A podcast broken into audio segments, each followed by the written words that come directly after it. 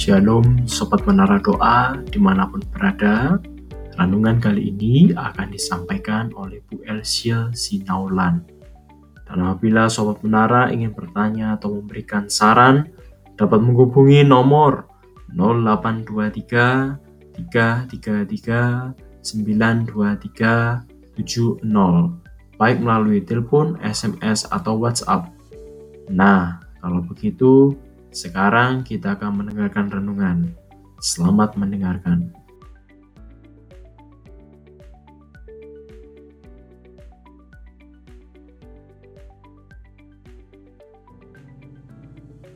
Shalom, sahabat menara doa yang dikasih oleh Tuhan. Pada saat ini kita akan rindu untuk mendengarkan kebenaran firman Tuhan. Tapi sebelumnya kita akan berdoa. Bapa di surga, Bapa yang kami panggil dalam nama Tuhan Yesus, kami sangat bersyukur kepada Tuhan oleh kemurahan Tuhan kami diberi kesempatan untuk memberitakan kebenaran firman-Mu. Sebelum kami menikmati firman-Mu, urapi kami hambamu, nyatakan isi hatimu. Dan berkati setiap pendengar yang setia yang mendengarkan kebenaran firman Tuhan saat ini. Kami siap untuk menikmati firman Tuhan dalam nama Yesus. Haleluya. Amin. Puji Tuhan. Saat ini kita akan belajar kebenaran firman Tuhan yang saya ambil dalam Mazmur 118 ayat 8 dan 9. Bunyinya demikian. Lebih baik berlindung pada Tuhan daripada percaya kepada manusia. Lebih baik berlindung pada Tuhan daripada percaya kepada para bangsawan. Puji Tuhan, firman Tuhan ini luar biasa. Satu pengakuan dari seorang Raja Daud dia berkata lebih baik dia berlindung kepada Tuhan daripada kepada manusia. Kenapa Daud mengungkapkan seperti ini? Karena Daud menyadari bahwa hidupnya tanpa Tuhan, tanpa perlindungan Tuhan, dia tidak ada apa-apanya.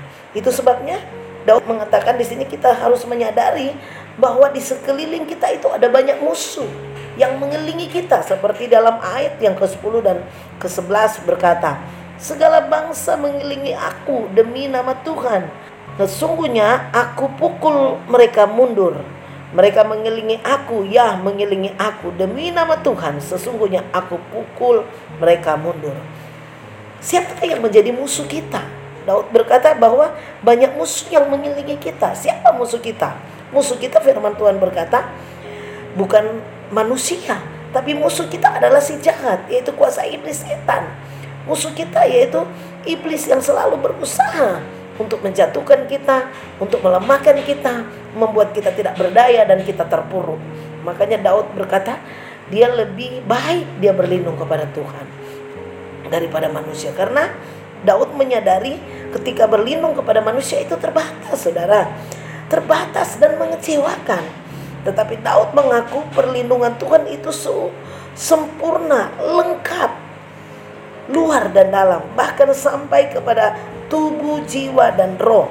Seperti dalam 1 Tesalonika 5 ayat 23, firman Tuhan mengatakan di sana bahwa biarlah Tuhan memelihara jiwa dan roh kita dengan sempurna. Jadi jiwa dan roh kita terpelihara sempurna dalam Tuhan. Dan karena Daud menyadari bahwa di ayat 14 Tuhan itu kekuatanku dan mazmurku. Ia telah menjadi keselamatanku. Sorak-sorai dan kemenangan di kemah orang-orang benar. Tangan kanan Tuhan melakukan keperkasaan. Jadi Daud mengakui bahwa hanya ada tangan Tuhan yang perkasa itu.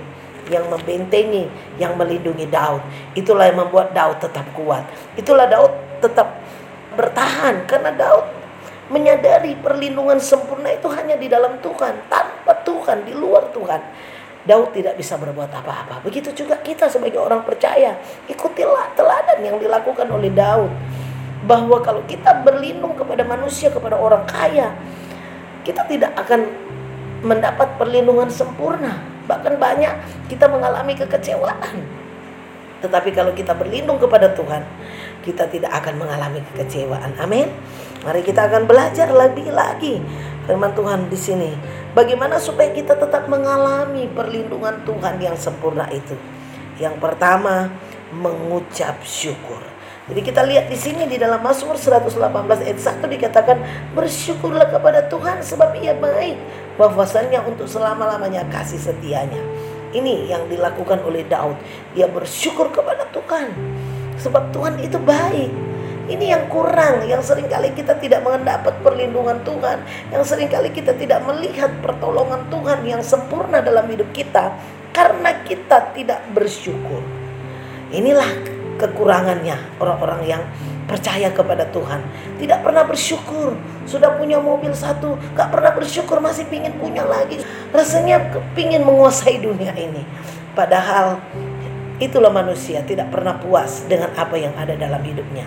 Tapi di sini Tuhan mau ajar kita belajar dari Daud. Daud bersyukur dengan apa yang Tuhan sudah berikan dalam hidupnya. Begitu juga dengan kita. Mari belajar bersyukur. Bersyukur dengan apa? Di 1 Tesalonika pasal 5 ayat 18 dikatakan mengucap syukurlah dalam segala hal, dalam segala keadaan, di saat susah, sakit, senang, tetaplah mengucap syukur. Jangan sampai kita cuma pada saat kita diberkati kita mengucap syukur. Jangan sampai oh pada saat saya enak, senang baru saya mengucap syukur. Tapi pada saat kita sakit, pada saat kita tidak punya uang, kita tidak mau bersyukur. Ini bukan bersyukur namanya. Bersyukur yang sebenarnya di saat kita tidak berdaya, di saat kita mulai mengalami pencobaan yang berat, di saat kita mengalami sakit. Coba saudara kalau sakit saudara mau mengucap syukur. Itu memang sulit untuk dilakukan. Tetapi kalau kita belajar mengucap syukur, saya percaya di balik pengucapan syukur ada berkat Tuhan.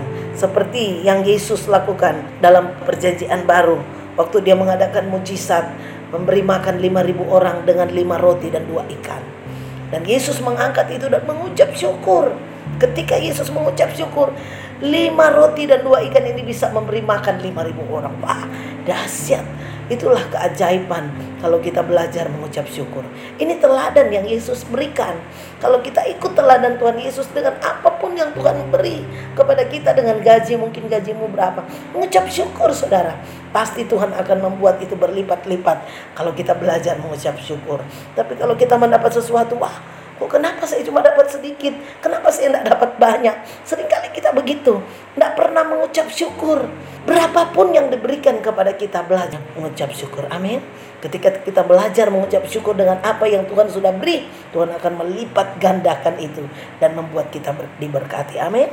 Hal yang kedua, bagaimana supaya kita tetap ada dalam perlindungan Tuhan? Hidup dalam takut akan Tuhan. Dalam Filipi 2 ayat 12 dikatakan, Hai saudara-saudaraku yang kekasih, kamu senantiasa taat. Karena itu tetaplah kerjakan keselamatanmu dengan takut dan gentar kepada Tuhan. Jadi di sini pesan Rasul Paulus kepada jemaat yang ada di Filipi supaya mereka senantiasa taat, tetap kerjakan keselamatanmu dengan takut dan gentar.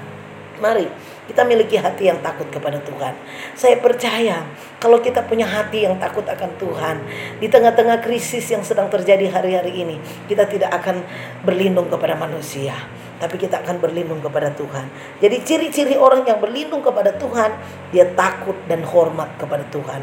Takut di sini artinya menghormati, menghargai, mentaati, menempatkan Tuhan selayaknya. Seringkali kita tidak menempatkan Tuhan selayaknya. Seringkali kita menyepelekan. Seringkali ah, masa sih ada Tuhan?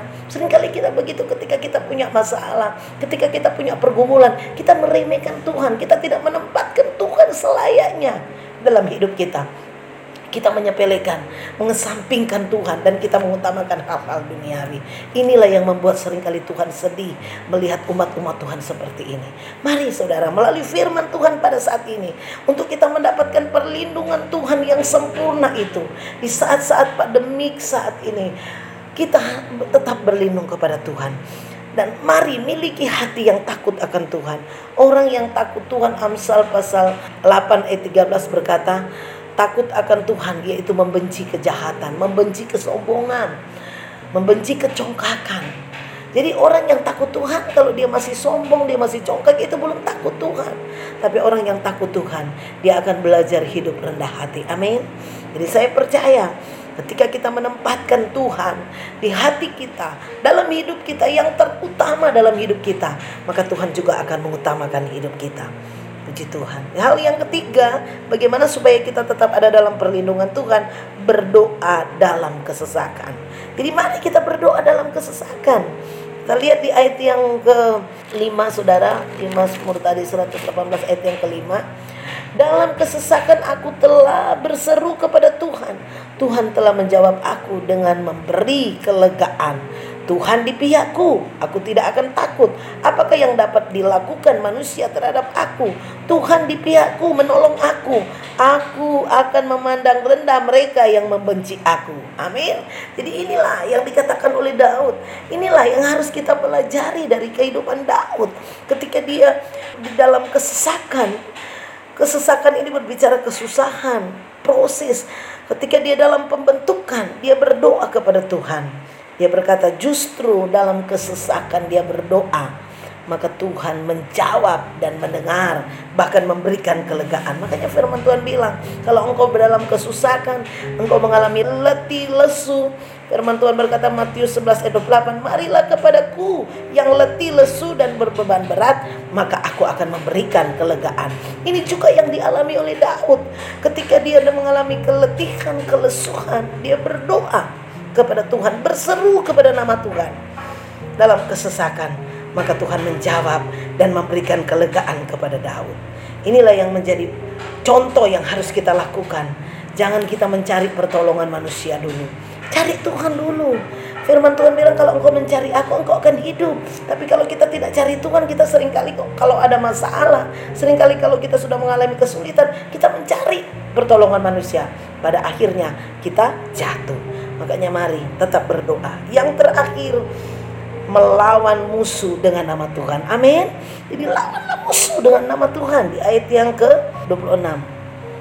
Diberkatilah dia yang datang dalam nama Tuhan, kami memberkati kamu dalam nama Tuhan. Tuhan Allah, dia yang memerangi kita. Ikatkanlah korban hari raya itu dengan tali pada tanduk-tanduk mezbah. Jadi di sini dikatakan bahwa Diberkatilah orang yang datang dengan nama Tuhan. Jadi mari saudara, ketika kita melawan musuh, jangan pakai kekuatan kita manusia. Karena kekuatan manusia kita terbatas. Kekuatan kita terbatas, minta kekuatan Tuhan. Kalau kita disertai oleh Tuhan, maka kita akan bisa melawan musuh-musuh kita, yaitu si jahat itu. Sebab dengan nama Tuhan, kita pukul mundur semua musuh. Dengan nama Tuhan kita diberkati. Amin. Dengan nama Tuhan Yesus mengusir setan berbicara dengan bahasa baru mengalahkan kuasa si jahat. Jadi kita melihat di sini hanya dengan nama Tuhan kita tidak bisa pakai nama kita, tidak bisa pakai nama presiden karena kekuatan di dalam nama Tuhan itu ada kuasa. Nama Tuhan itu berkuasa. Itu sebabnya setan takut dengan nama Yesus. Ketika kita sebut dalam nama Yesus, iblis mundur dan kalah. Karena kita punya kekuatan di dalam Tuhan. Amin. Saya percaya Firman Tuhan pada saat ini memberi kita kekuatan.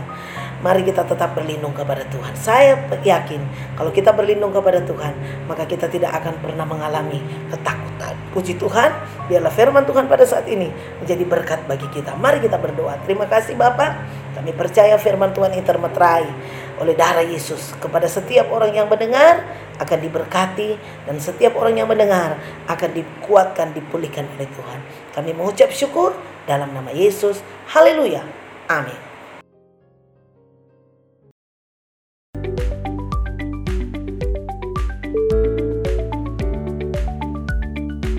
Terima kasih Sobat Menara Doa yang telah mendengarkan renungan kami.